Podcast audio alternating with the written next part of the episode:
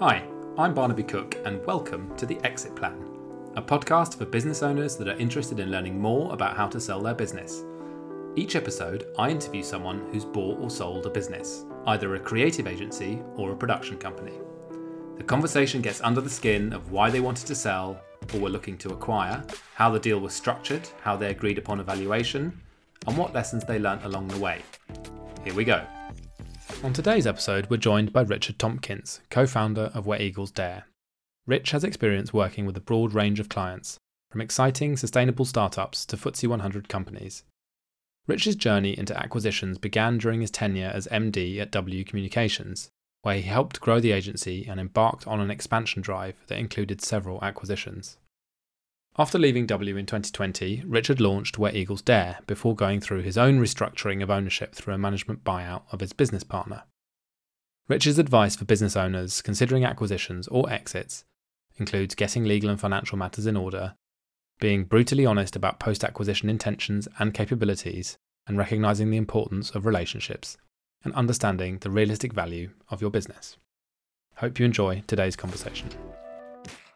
All right, well, welcome to the podcast. Could you just start by telling me who you are and a bit about your business? Yeah, I'm Richard Tompkins.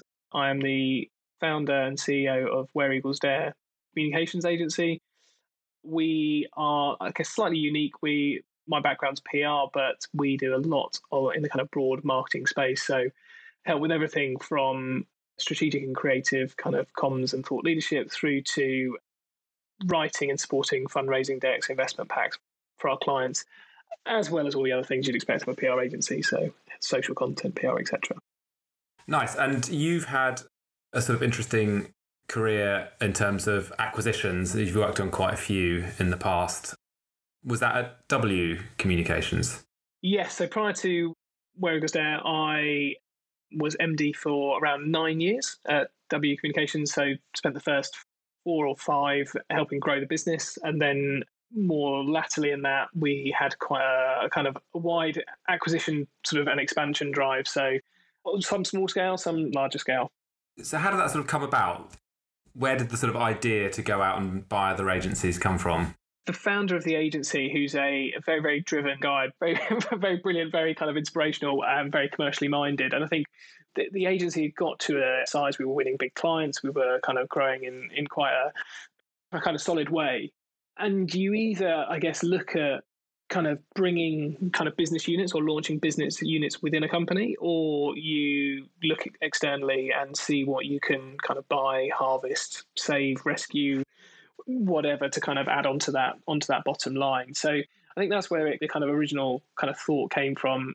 And some of the acquisitions were born on kind of growing into different areas. Some were about lowering overheads. So, for example, we actually acquired a, a sort of one man band up in Newcastle, which was actually a great way to to sort of grow a solid talent pool, which was slightly more cost effective than one in central London. So there's often kind of many different kind of ways of kind of looking at the, the sort of acquisition thing. But ultimately, it's a business. It's designed to kind of make money and be more profitable. So before W sort of went and made it made its first acquisition, what kind of can you give me an idea of kind of the size of the agency and what kind of clients they were working on, how many employees, that kind of thing? Yeah, I guess at that stage we were probably about 80 people Um, I imagine that our kind of top line revenue, just trying to think, think back now to the Pag Packet kind of math, we would probably have been about seven and a half million turnover,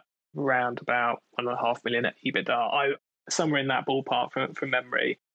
We had a very good long term relationship with clients like Unilever. We worked with Money Supermarket. We had Spotify. Did a lot in festivals with V Festival and Wireless.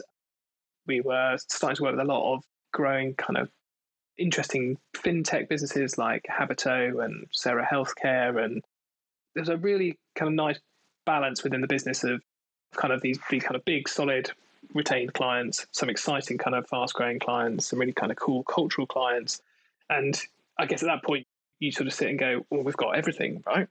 What else do we need? We could we could carry on doing this, or there could be more. And as I said, Warren, who's um, the owner and the founder, is phenomenally kind of driven and there's always something more and to sort of look for.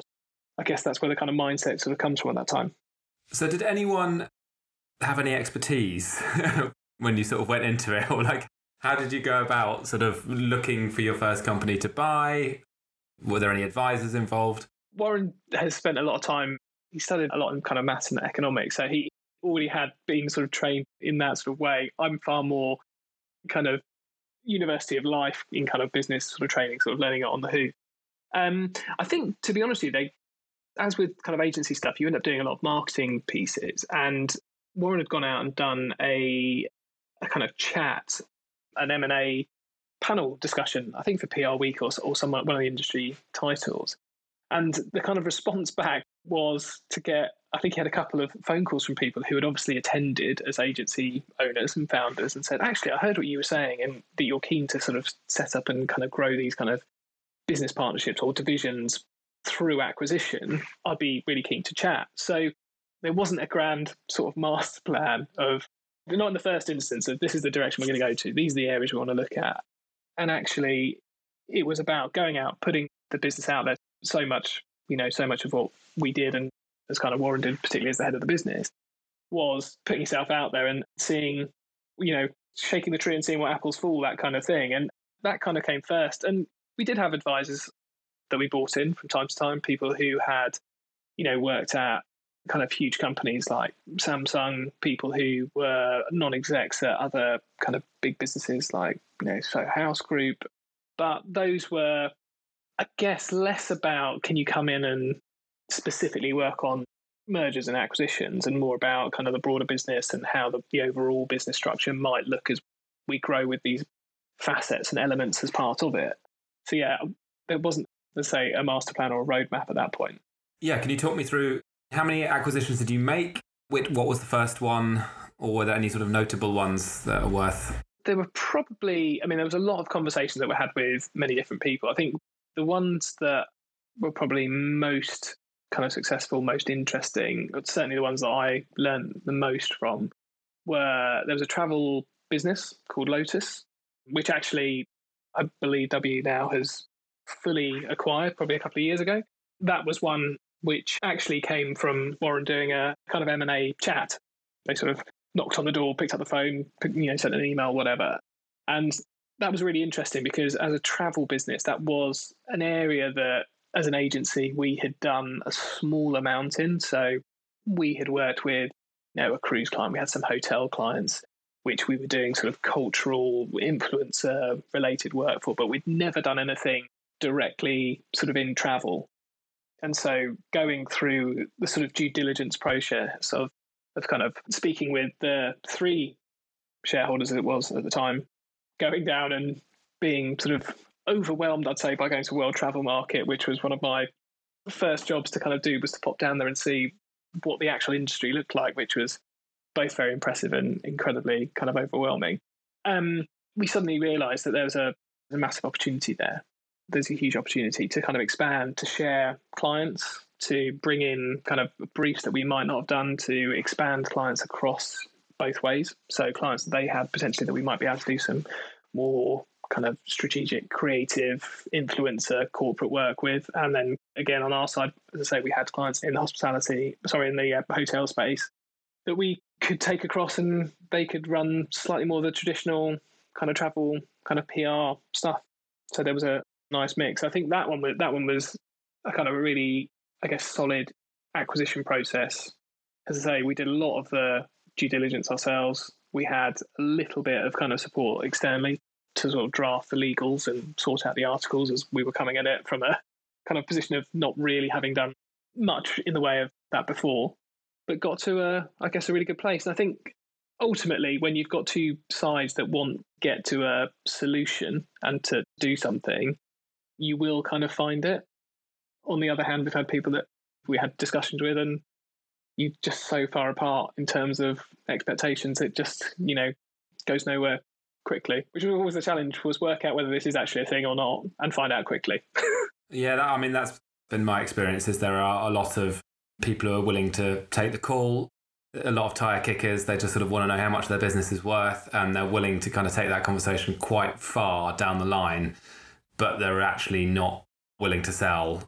Often it's just a mismatch in the expectations for evaluation. It's a really good point because the people, certainly the acquisitions that were sort of successful, there was a very, very clear kind of understanding early on. And I guess this may have been helped by the fact that we, we weren't using external kind of agencies and legal, you know, representation because often those, you know, those tire kickings can give you a financial kicking because you'll end up sitting there getting a report back and then all of a sudden say, well, hang on a second, why are we paying, you know, five, six grand on legal fees we haven't got anywhere? What's the actual conversation? Whereas, you know, much of the world that we occupy, agency world, is all about relationships and making a phone call or having a meeting. And so sitting in a room with someone and saying, well, this is what we want out of this. What do you want out of it? Right, okay, we're in the right place. Let's then look at what this could look like in terms of heads of terms. So, yeah, I think sometimes just open and honesty has got to be the best way in this, particularly in this regard. How did you go about kind of agreeing valuations? Did you have a sort of a thesis, or do you ask them to sort of ask how you know ask how much they want for their business first?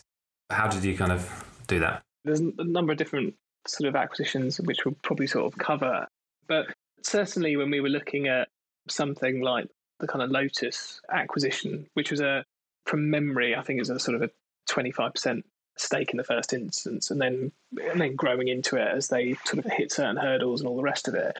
The valuation of that, I, I think, without being sort of cavalier or sort of revealing too much, we looked at kind of what industry standards were, and you would obviously they were taking advice and guidance from their side, as any business would do, and obviously they'll have a multiple on their EBIT, and you'll have a recommended multiple or a view on the multiple on your side. So I think where we approached to coming for all acquisitions was less necessarily about what that multiple was, but more about what we would be happy to pay and thought we could recoup through immediate upsell as well as long term kind of business returns. So if we looked at the business and thought, actually, we're looking at the numbers, we think, you know, they are understaffed or overstaffed, they've got these amount of clients, or, you know, these could be converted from projects to retainers, this could be flipped over to us.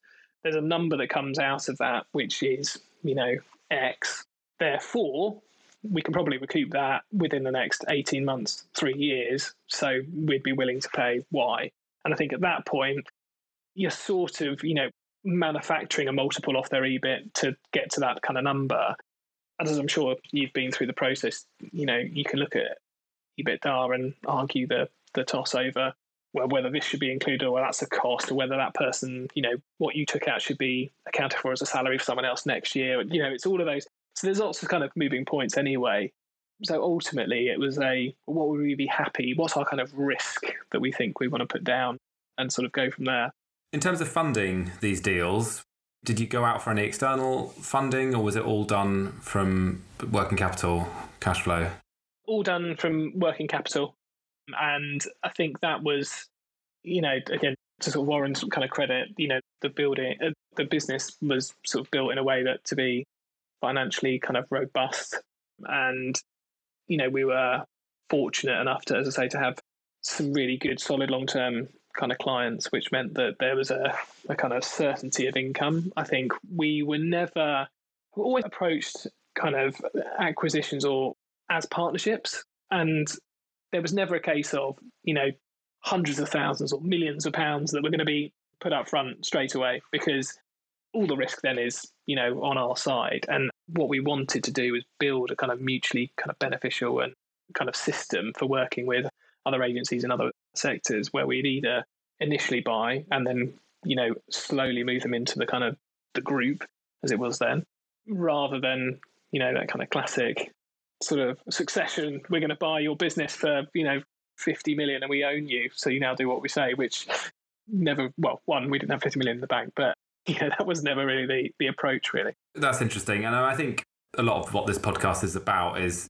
digging into reality of how deals are actually put together. And I think people's perception is often I'm going to sell my business and make a million quid and walk off into the sunset. But you know, the reality is it's often yeah, just based on what the two parties kind of need out of it. It's got to be a win-win. There's, you know, you've got to work out something that benefits both parties. So how many did you do when you were at W? Do you know? I think we had four in the time that I was there. At the point that I was leaving, I think, well, bear in mind I left, well, I was leaving during 2020. So I think acquisitions were probably the last thing on the mind of everyone at that point. But there was a list of other kind of targets in different sectors that we were looking at. So, yeah, so we had a, the, the first kind of acquisition was a very small sort of test the water sort of trial thing, which was a business that worked in kind of com space, was experts in the kind of jewelry and high end kind of luxury market. Again, very, very kind of small business, which we bought in quite quickly and was one, one or I think I think about three people, something like that. We then had the kind of Lotus travel acquisition. Actually, that was the third one, so I'm going completely out of order. Facets was the kind of the jewelry business which we bought on board and quickly kind of soaked up and, and learned what was challenging about doing things. We acquired a sort of one man band business in Newcastle not too too long after that. Um, spotted that there was an opportunity in terms of kind of funding support through universities for staff being kept within the local area. And so by acquiring his business, uh, giving him kind of certainty of a long term role and a position as kind of head of the North, um, without getting too Game of Thrones about it, you know, there was an opportunity to kind of grow that and expand that business, which we did do. It was up to sort of 12 or 13 people when I left, which enabled us to service the businesses down in London on a kind of a much more kind of cost effective way, but also probably work with slightly more kind of dynamic, lower paying kind of customers, which is something that W always had at its heart when I started and when the business started. We then had Lotus, which was the travel business, which again is now that's the one that I've mentioned before, which has now been kind of fully acquired by W. And then after that, we had a one of my old businesses actually. So I right back at the start of my career, I, I worked for a company called Henry's House, which was owned and run by Julian Henry, who's now I believe he's at 19 management still had IT management. I obviously subsequently left, gone on, had a career, and all the rest of it. Henry's House had become House PR as it had been bought by its kind of next kind of iteration of ownership, and then it sort of came full circle, and we ended up acquiring them. And I was working quite closely with, I guess, my old bosses within the business, and that was a slightly, I guess, different one because the kind of premise for that business is a consumer PR company. Had a lot in the entertainment space before, so you know, back in the day, we did a lot of work with Big Brother, a lot of kind of celebrities and people in the music industry. So that was a business that came over to us. They had probably a little bit too much by the way of operationally in terms of kind of the, the costs in the business. And so that was the first one that we actually bought the business into our business relatively quickly. So we end up sharing the same office space. And I think we learned quite a lot from that. I think we had probably my mind's quite sort of commercially focused in even though obviously we know that relationships and kind of comms are important, but I think we maybe underestimated the kind of impact that that has of putting kind of you know a relatively small company in with a relatively big company and everyone being like Jesus, what's happening? You know, we've never done this before, never seen it before. You know, you can keep other things, you know, with other agencies and things behind closed doors, but that was quite a kind of very direct thing. But yeah, it was again ultimately that was you know successful. We bought the business in, you know, it then became wholly owned by W. So yeah, so what's that for? Yeah, I'm interested in that integration thing because that's you know a crucial part of successful acquisitions. So what was it that caused was a bit unexpected when you brought that team in? There's obviously a cultural thing that you have to kind of deal with. And that's not that, you know, teams were wildly different. It was just everything from sort of start times. I think they had a half hour later start time and maybe a half hour later finish time. And, you know, there were small things like magazine subscriptions that those guys, that their teams got and our agency didn't have. And so it, you sort of had both sides going, well, that's really good what you've got, and this is really bad what they've got, and blah, blah, vice versa. And you sort of go, God, yeah, we hadn't really thought about this. We'd only looked at clients and, you know, staffing costs and, you know, all the rest of it. So, yeah, it was good. I think it, to start off with, any business that, that sort of drops in new faces, particularly who've come from a separate cohort, there's a bit of, do they really want us here? And the others going, well, do they really want to be here?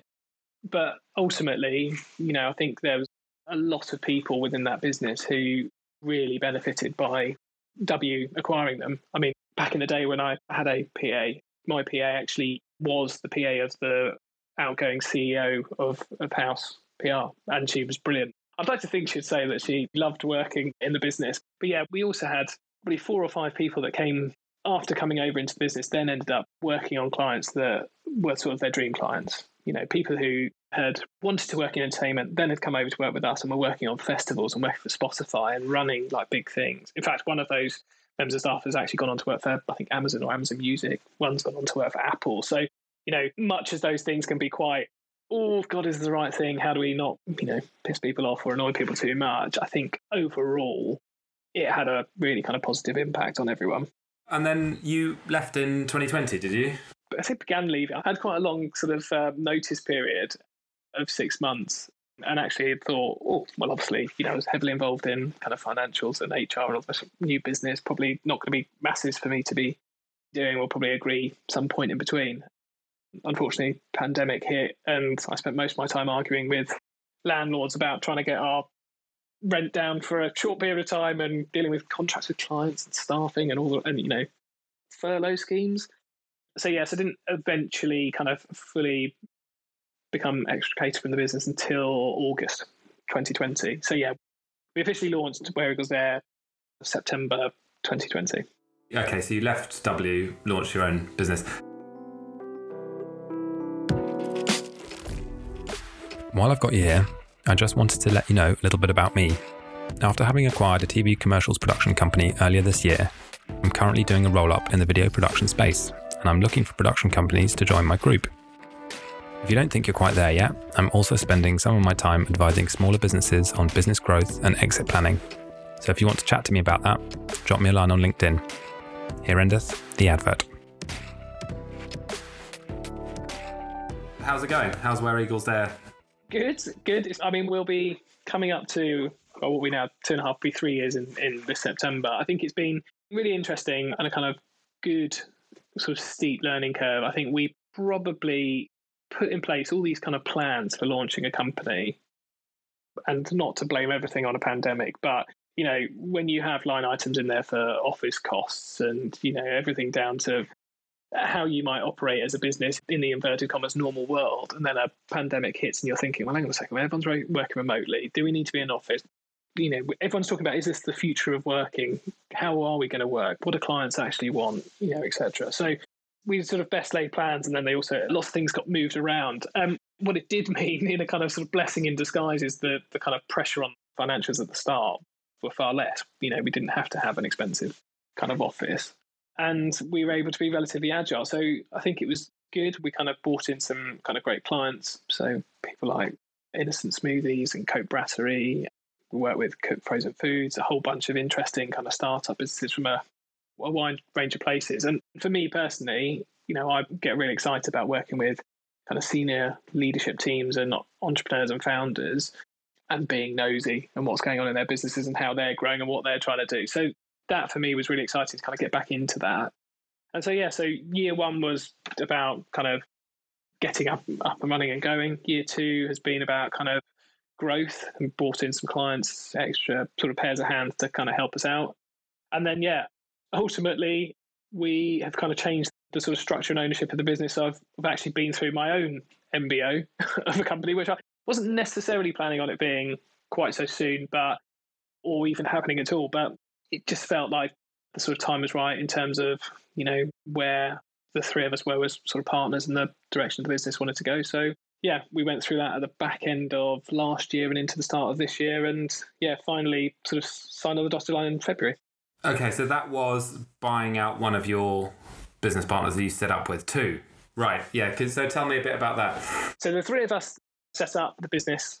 We kind of agreed to, to sort of write down our unreasonable demands on a side of paper, which were everything from holiday days in my regard, you know, where I was going to spend a lot of my time and have a bit more work life balance and things like that. So, yeah, I'm, uh, you know, really sort of proud of what we did as kind of three founders and where we kind of took the business to, of the type of clients that we brought on board and the type of work that we did. And I think we probably, you know, in the back end of the summer of last year, when everyone was kind of going, well, what's happening with the economy? What are the Conservatives going to leave us with after, you know, what's the next steaming proverbial thing that's around the corner? Clients were questioning how much they're spending on budgets and marketing and how we're going to work and all the rest of it.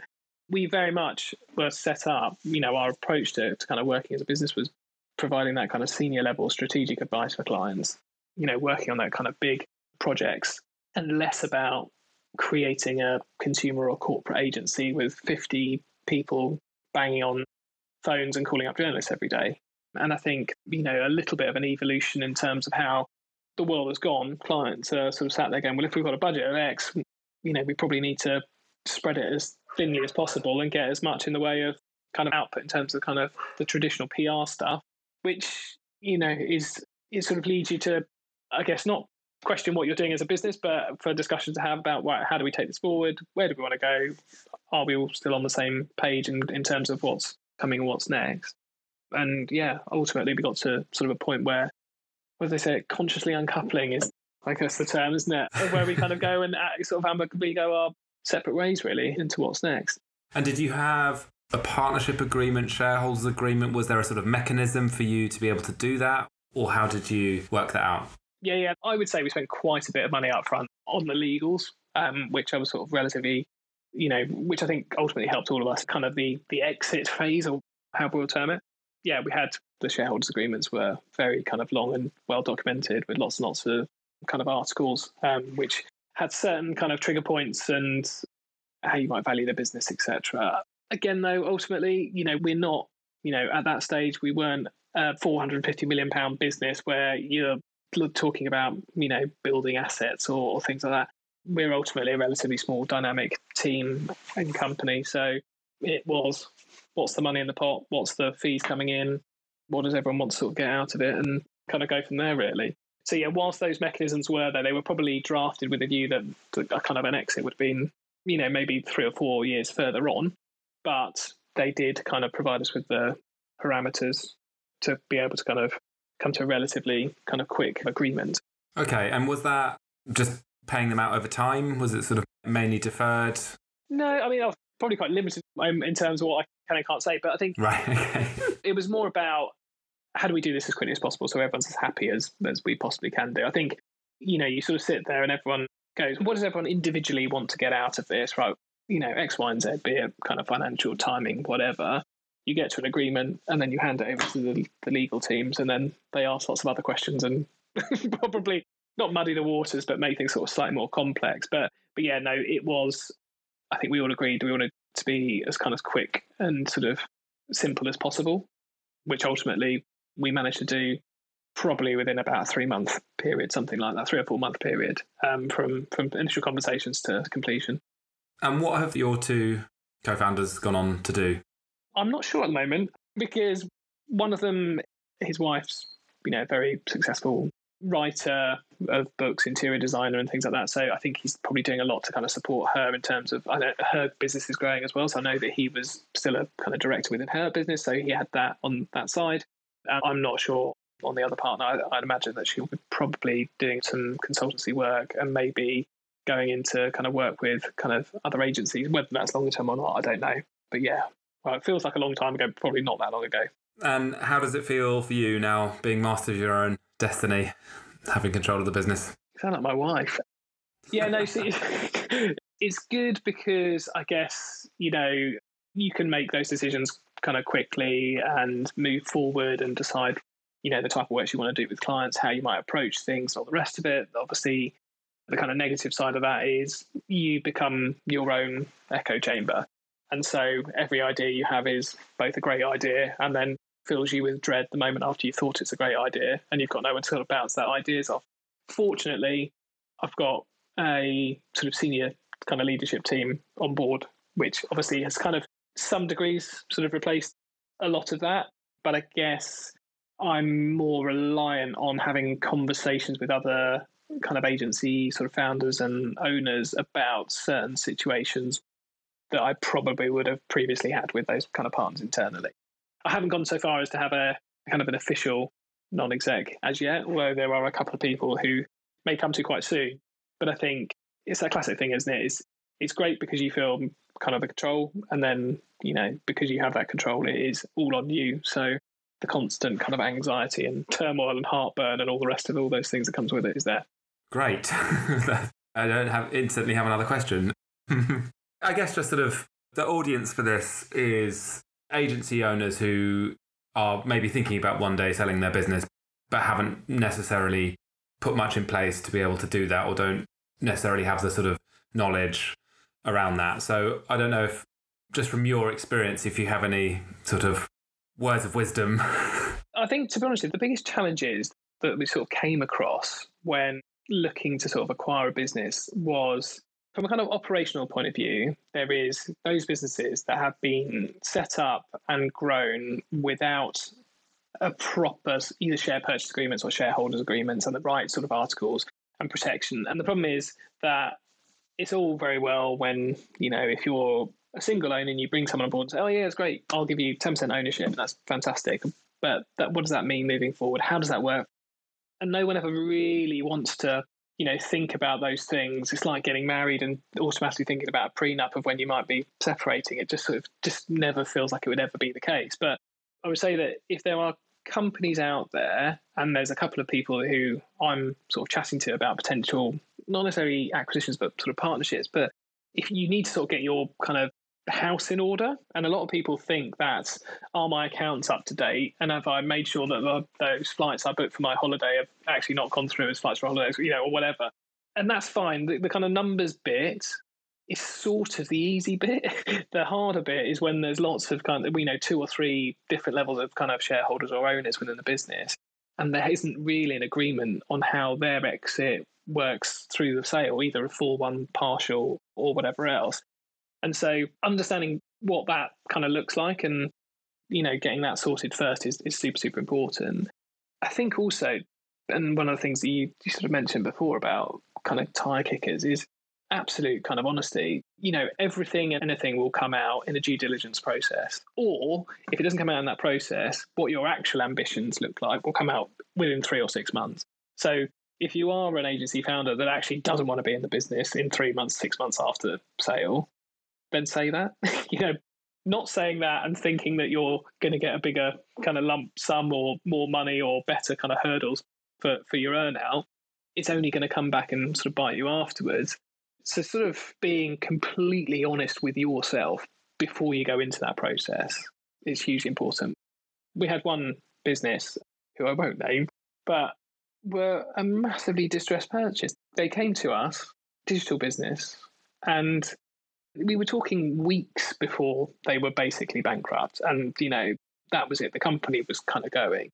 And so there wasn't a conversation about, you know, multiples or anything like that. It was fundamentally what clients can we save? What is the brand worth? What are your guys' salaries, whatever it is, worth? And how do we kind of keep that?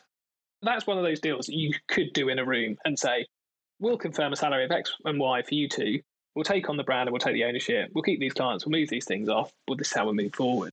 And they just couldn't get past the fact of they'd been working in this business for five. We've worked in this business for five years, ten years, and it's like I know, but just because you've been doing time doesn't mean money, you know.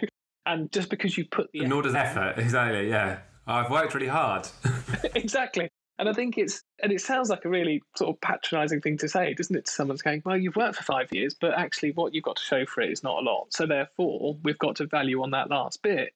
So I think being really kind of honest uh, is massively important. And having that kind of face to face time, I think that, you know, I always like to and was almost my role through these kind of acquisitions as well was to go in and meet with everyone and anyone who could be important could have a say within the company. And that meant all the teams. It meant the leaders. It meant the finance the accountants.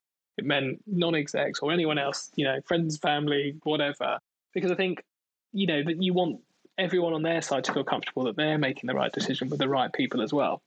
Otherwise you know you're not setting yourself up for kind of for kind of success and then I guess the only other, or one of the other things that I would kind of say is when you're looking at sort of the hurdles or the the sort of earn out piece is have a kind of understanding of, I guess, your own capabilities of running your kind of business because you know I've advised a couple of other businesses who have gone through kind of acquisitions and sort of said, look, are you happy to work your staff 50% harder for no more money for the next year and a half?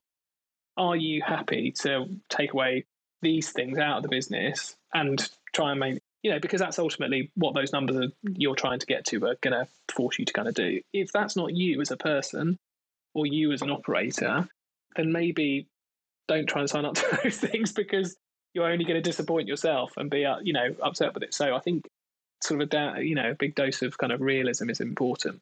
Yeah i mean i think that's yeah good advice. Just you know radical honesty on both sides because if you don't it'll come back to bite you later on in the process.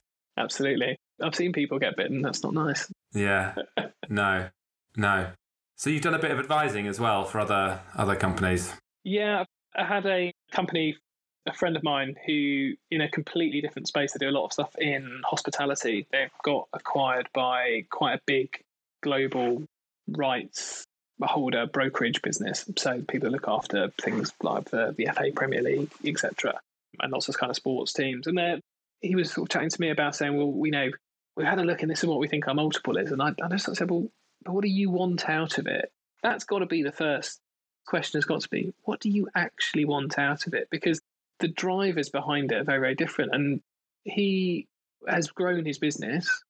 It's successful. They'll get a you know decent payday and hopefully a, a good earnout. But I said, do you want to carry on doing this? Because if you do, then you need to be you know. In fact, I was recommending to him that part of your earn out is an earning at their group level. That should be your role. So actually, that's how you facilitate your next stage of your career because you know, in his 40s. He's not 65, 68, 70 retiring after this one. So what's he going to do next? You know, he's terrible at telling jokes and not a great raconteur. So, you know, there's not a circuit for him there. But you've got to think what's next. And if you've not got the hunger to go back and do it again, then how do you kind of grow it? And sometimes that's, you know, that's one of the things I completely random tangent, but my family business own crazy golf courses. And the first one that was they bought was down in Hastings, and they bought these three or the space down there from an older couple, and the amusement arcade owner was also wanting to buy it, and our family were looking to kind of buy it, didn't have anywhere near the same money, but said, Look, well, what do you guys want out of it? Oh, we want it to be in really good hands. Okay, right, okay. Or well, also what we want is to ensure that you know we're looked after, you know, healthcare wise and all the rest of it. So they built a Bupa uh, private healthcare thing. This is talking 45 years ago. So, Bupa healthcare for the rest of your life, for you, your family, and all the rest of it, and we'll look after you. That was it. Ended up paying probably 25, 30% less for the business than the other company because they met with them, they knew what the sellers wanted, and they looked after, and they were friends for life after. In fact, they came back to work for them for a bit. So I think, you know, again, random tangent, but so much of mergers and acquisitions, particularly at the kind of, I guess, the scale that we're probably talking about here, or certainly I've been part of, is about those kind of relationships. It's not stamping up and down on board tables demanding extra points or numbers. Absolutely. Yeah, I totally agree with that. Because, yes, at this end of the market, there aren't actually that many buyers you don't just sort of sell at a crazy, you know, 15 times multiple and, you know, make loads of money. It's more about strategic fit, you know, what do I want out of this? And yeah, is this an exciting opportunity? Exactly. I always thought that the I thought the only deal, one of the only deals that I ever saw that was like, that's actually a really, really brilliant deal was the Adam and Eve one. Adam and Eve gets acquired as a business, and then you go in and run the bigger business as the management team. That's brilliant. You just get a bigger sweet shop to play with.